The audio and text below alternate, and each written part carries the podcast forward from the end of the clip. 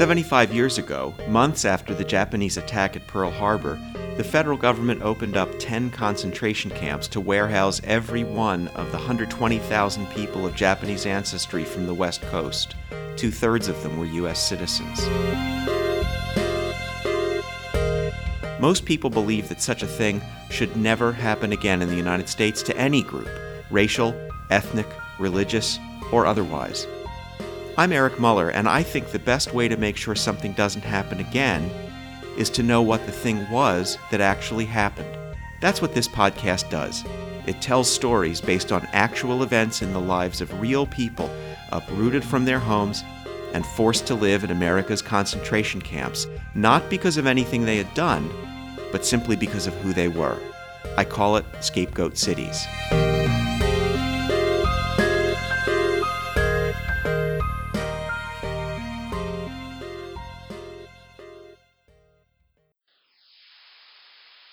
Good day, and welcome to the Scapegoat Cities radio broadcast, the show that brings you a snapshot of daily life for Japanese Americans in the 10 camps of the U.S. government's War Relocation Authority. We get our news from the Japanese Americans themselves, who publish their own newspapers at each of the camps under government supervision. Each item in today's broadcast comes to you from the newspapers published on Saturday, August 21st, 1943 about a year after most of the camps opened. As always, we're brought to you by Post Toasties Cornflakes, everyone's favorite breakfast cereal. Don't say cornflakes, say Post Toasties. Ghostly apparitions and a man of steel. That's what many people in the camps are talking about on Saturday, August 21st. Why, you ask? Stay tuned until later in the broadcast. First, some news about summertime excursions. Granada, Colorado. 80 Japanese American Boy Scouts, ages 12 to 19, have left the Amache Relocation Center for a 10 day work trip to Mancos, Colorado, near the famous Mesa Verde cliff dwellings, to help dismantle buildings at an abandoned civilian conservation corps camp and bring them back to Amache for reassembling. Accompanying the boys are seven parents, the Scout Commissioner, Edward Tokunaga, Dr. Tadashi Fujimoto of the camp's hospital staff in case of injuries, and three Caucasian chaperones from the staff of the War Relocation Authority. The boys aren't getting any wages, other than the chance to enjoy being out in nature and away from the guard towers and barbed wire fences of Amache. Meanwhile, 800 miles to the east, in southern Arkansas, 93 Boy Scouts from the Rohwer Relocation Center and 80 from the Jerome Relocation Center have just gotten back from a camping trip on the banks of the Mississippi River that they did in the company of a white scouting troop from nearby Arkansas City. In addition to swimming in the Old Man River, playing football and softball, and telling ghost stories around the campfire, the boys got first hand training in camping, cooking, dishwashing, calisthenics, and nature study. Scoutmaster Holt of the Arkansas City Troop said that an excellent scouting spirit prevailed among the white and Japanese American youngsters. And scouting adventures aren't just for the boys. At the Minidoka Relocation Center near Twin Falls, Idaho, 78 Girl Scouts just left for the wilderness of the Sawtooth Mountains of central Idaho for four days of camping, softball, hiking, fishing, and singing in skits around the campfire. They're being led by Miss Vita Satterfield, the camp's school phys ed instructor. It's not just the teenagers heading out of camp for excursions in these hot and hazy days of summer. In northwest Wyoming, at the Heart Mountain Relocation Center, the 14 ball players of the San Jose Zebras are packing for a road trip a thousand miles south to the Gila River Relocation Center south of Phoenix for an eight game series against various baseball teams from that southern Arizona camp. The Zebras' reputation precedes them. They're known to be a powerhouse with players like Babe Nomura, who can pitch, play any other position around the diamond, and knock balls out of the park from the plate. Travel costs are being defrayed by ticket sales at the Gila River Ballpark 25 cents for adults and a dime for the kids. That brings us to the headlines from the world of sports. Baseball season is just opening at the Topaz Relocation Center in central Utah, where a shortage of pitchers and catchers means that only four teams can take the field, one representing each of Los Angeles, Seattle, San Diego, and San Francisco. At the Jerome Camp in Arkansas, Today is Center Baseball Day, a day of contests culminating in a matchup of the Jerome All Stars and a team of Caucasians who are in basic naval training at nearby Arkansas A&M College. The college boys are looking for revenge against the Japanese American All Stars after getting shellacked by them 24 to nothing at their last contest. At Amache, everyone is talking about the camp's first triple play in a game pitting the Mercuries against the Skibos in the camp's A League. With a man on first and second and none out, George Matsuda lined a hot one to Skibo's pitcher Ted Abe for the first out. Abe then picked off the man at first, and Shiro Kawamura, the Skibo's first baseman, turned around and fired to second to catch the runner who had started for third. The triple play cut short a Mercury rally in the second inning, but the Mercs went on to take the game from the Skibos 5 to 2. Sports other than baseball are in the news as well. At the Tule Lake Relocation Center in Northern California, near the Oregon border, a big judo tournament is being organized for over a hundred white and black belted participants. At Topaz in Utah, organizers are preparing for a series of sumo wrestling matches. And at Heart Mountain in Wyoming, water sports are the talk of the camp, with a new swimming hole opening ahead of schedule and upwards of a thousand swimmers expected under the watchful eyes of four lifeguards Rocky Nakamoto, Mas Tsuruda, Eddie Akiya, and Sugar Suzuki. The Heart Mountain Sentinel, the camp newspaper, made waves with a splashy story about the swimming hole that's worth quoting. Residents who've seen the recently opened swimming hole on a hot afternoon are catching memories of sandy Pacific coast beaches with their hundreds of sunbathers and swimming enthusiasts. Young children building forts and castles in the wet sand and running from each foam covered wave. Mothers and fathers watching lovingly from under beach umbrellas. Young fellows in the water, pretty girls bathing in the sun, dark glasses and white stuff on their noses, looking for all the world like Hollywood starlets. With a little imagination, one can see the pounding waves and typical sights at some Southern California beaches. Even though the swimming hole's sand beach is a narrow strip, and the sand is chocolate covered dirt, even though the waves are muddy ripples, even though the water is murky and dirty looking. Still, the pool is a sight for sore eyes.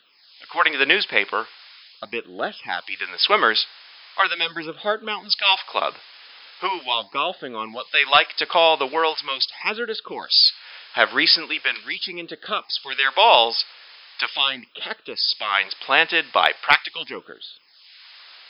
Meanwhile, at Tule Lake, the scrappy doubles tennis team of Ted Nakao and Joe Nishihara recently defeated Sab Maruyama and Kei Nakagiri in straight sets, 6-2, 7-5, on a makeshift court that's about to be bulldozed to make way for a new school building.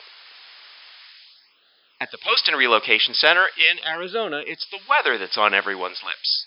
Cleanup is continuing after a twister touched down in camp, blowing the roofs and adobe facades off of three school buildings blowing vents out of the roof of five warehouse buildings, damaging 285 sacks of rice, washing out roads, and toppling cottonwood and elm trees. Luckily, nobody was injured in the storm, but 500 two month old chicks were not so lucky, drowning in the torrential downpour. There's considerable fear at the Amache camp in Colorado, but it's coming not from natural, but supernatural causes. While on his way to the latrine, Mr. Hirokichi Miyakawa recently reported seeing a mysterious ball of fire about six inches in diameter emerge from a mess hall and slowly drift southward, about 20 feet above barrack roofs, dipping and rising as it went until it disappeared over Block 7. It's not clear whether this was related to a sighting of what's being called the Ghost of Amache, described as the beautiful daughter of Ochinee, the Indian tribal chieftain of the Arkansas Valley. Princess Ochinee is rumored to be pacing the streets of Amache, according to one frightened eyewitness, and even taking showers in latrine buildings. Camp policemen were dispatched to investigate these concerning apparitions, but found nothing to substantiate the sightings. Some think these ghostly goings on have more to do with the recent heat wave than with the world beyond. Say, have you grown tired of your sorry breakfast of burned toast and eggs that have never had a sunny side? or your soggy cereal sopping up all the milk in your bowl. It's time you tried Post Toasties, the only cornflake made with the post toasting process that adds extra tenderness extra flakiness, and extra goodness. Remember, don't say cornflakes, say post toasties. We toast them crisp, we toast them light, you can tell by the taste. We toast them, they're a tasty treat, so good to eat, delicious and light from toast and toast. Now back to the news from the camps for August 21st, 1943. The Heart Mountain Sentinel is announcing the first big harvest of vegetables from the camp's farmland for the 1943 season. 4,738 pounds of green beans, 5,447 pounds of red radishes, 1,100 pounds of cucumbers, 2,363 pounds of Napa cabbage, and 16,436 pounds of peas will soon be featured in dishes on mess hall tables. At Minidoka, it's not vegetables but chickens in the news. 2,000 chicks have arrived from California to swell the population in the chicken coops to an all time high of 8,400 birds. 4,500 pullets are pushing out eggs for the mess hall tables, while 1,200 heavier birds are fattening themselves for eating. With a little luck, there will be 10 pound birds to grace Minidoka tables come Thanksgiving. At two other camps, agricultural training opportunities are in the news. Chick sexing classes were recently held at Poston for those who could meet the requirements of being no older than 30 and having excellent eyesight and nimbleness with the hands. Nearby at the other Arizona camp, Gila River, classes on livestock management are on offer, with a focus on techniques for branding, castrating, and vaccinating. Gila River is also announcing free rabies shots for dogs in camp. Anyone who doesn't bring his pooch in to get stuck will get stuck having to keep his pooch tied up. Meanwhile, at Tule Lake, the deadline is fast approaching to enter all of the camp's Fidos and Fifis in the All Breed Dog Show, scheduled for next week. Festivals and celebrations are the order of the day at many of the ten camps. At Rohwer, in Arkansas, plans are coming together nicely for the upcoming county fair with lots of community groups preparing to serve the crowds. Sandwiches and popcorn from the Girl Scouts, soft drinks from the Toonsters, shaved ice from the Zeros, Rice Krispie Treats from the Estrelitas, and noodles and sushi from the Rohwer Young Women's Association. Other community groups will be running booths with balloon busting, fishing games, milk bottle tosses, and penny pitches. The YWCA will be offering the ladies necklaces made of macaroni in choice colors suitable for all fall fashions.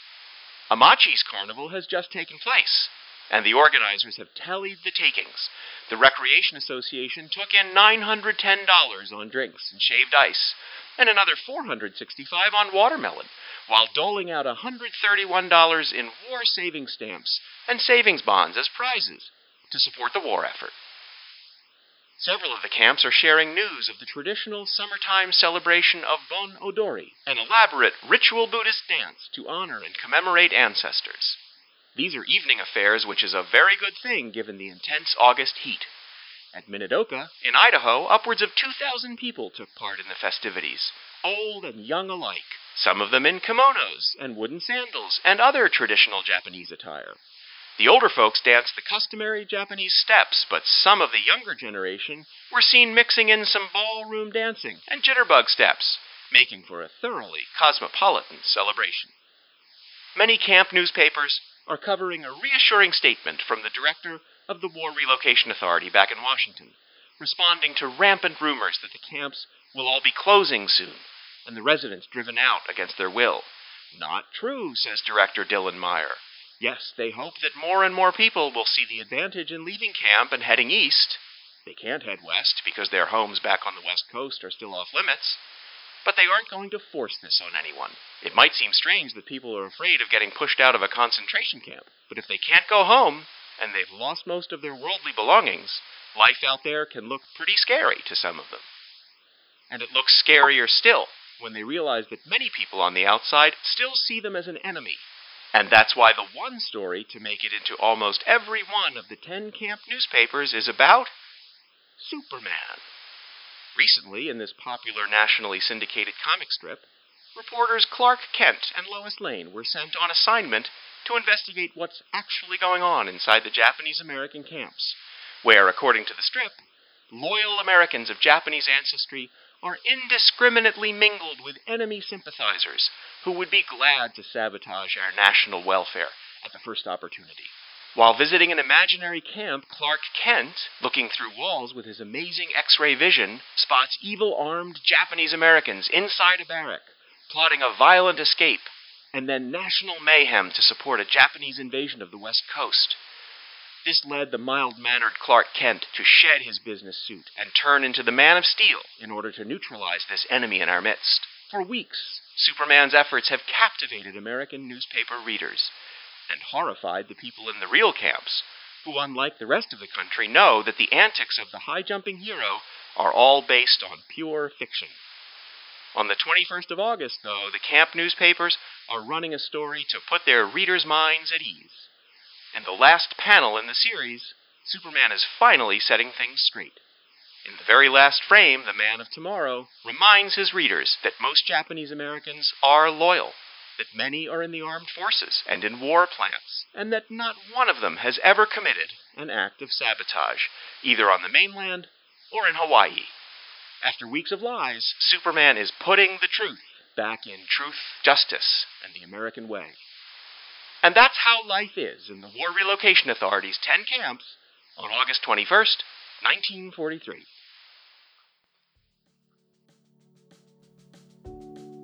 Actually, that's not the way it was.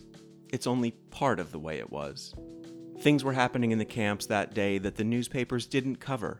Difficult things, sad things, anger and resentment, and boredom, and petty crime, and gambling, and work stoppages, and all manner of tensions running not just between the prisoners and their captors, but between factions within the captive community itself. These were facets of life that the War Relocation Authority didn't want anyone to see.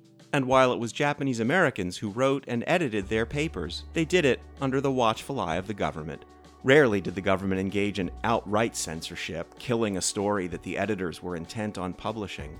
But rarely did they have to, because the government made sure that the newspapers were in the hands of Japanese Americans who supported its goals and policies.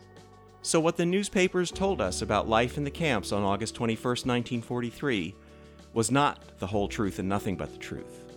But it was the truth so far as it went.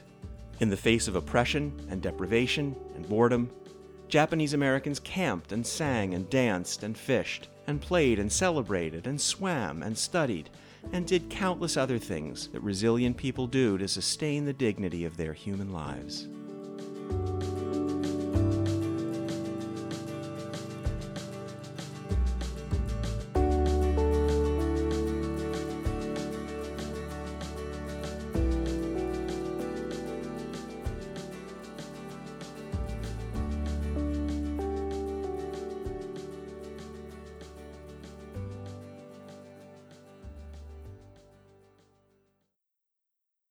Oh, give me land, lots of land under starry skies above. Don't fence me in. Me. Thanks for listening to this episode of Scapegoat Cities. If you like what you hear, let me know by leaving a comment at scapegoatcities.org. Or better yet, let your friends and family know on Twitter or Facebook or however else you like to tell your people about the podcasts you like. Maybe even turn on some people you don't know to Scapegoat Cities by rating and reviewing it on iTunes or wherever else you go to get your podcasts. I'm Eric Muller, and again, thanks for listening. Let me wander over yonder till I see the mountains rise. I ride to the ridge where the west commences and gaze at the moon until I lose my senses. I can't look at hobbles and I can't stand fences. Don't fence me in.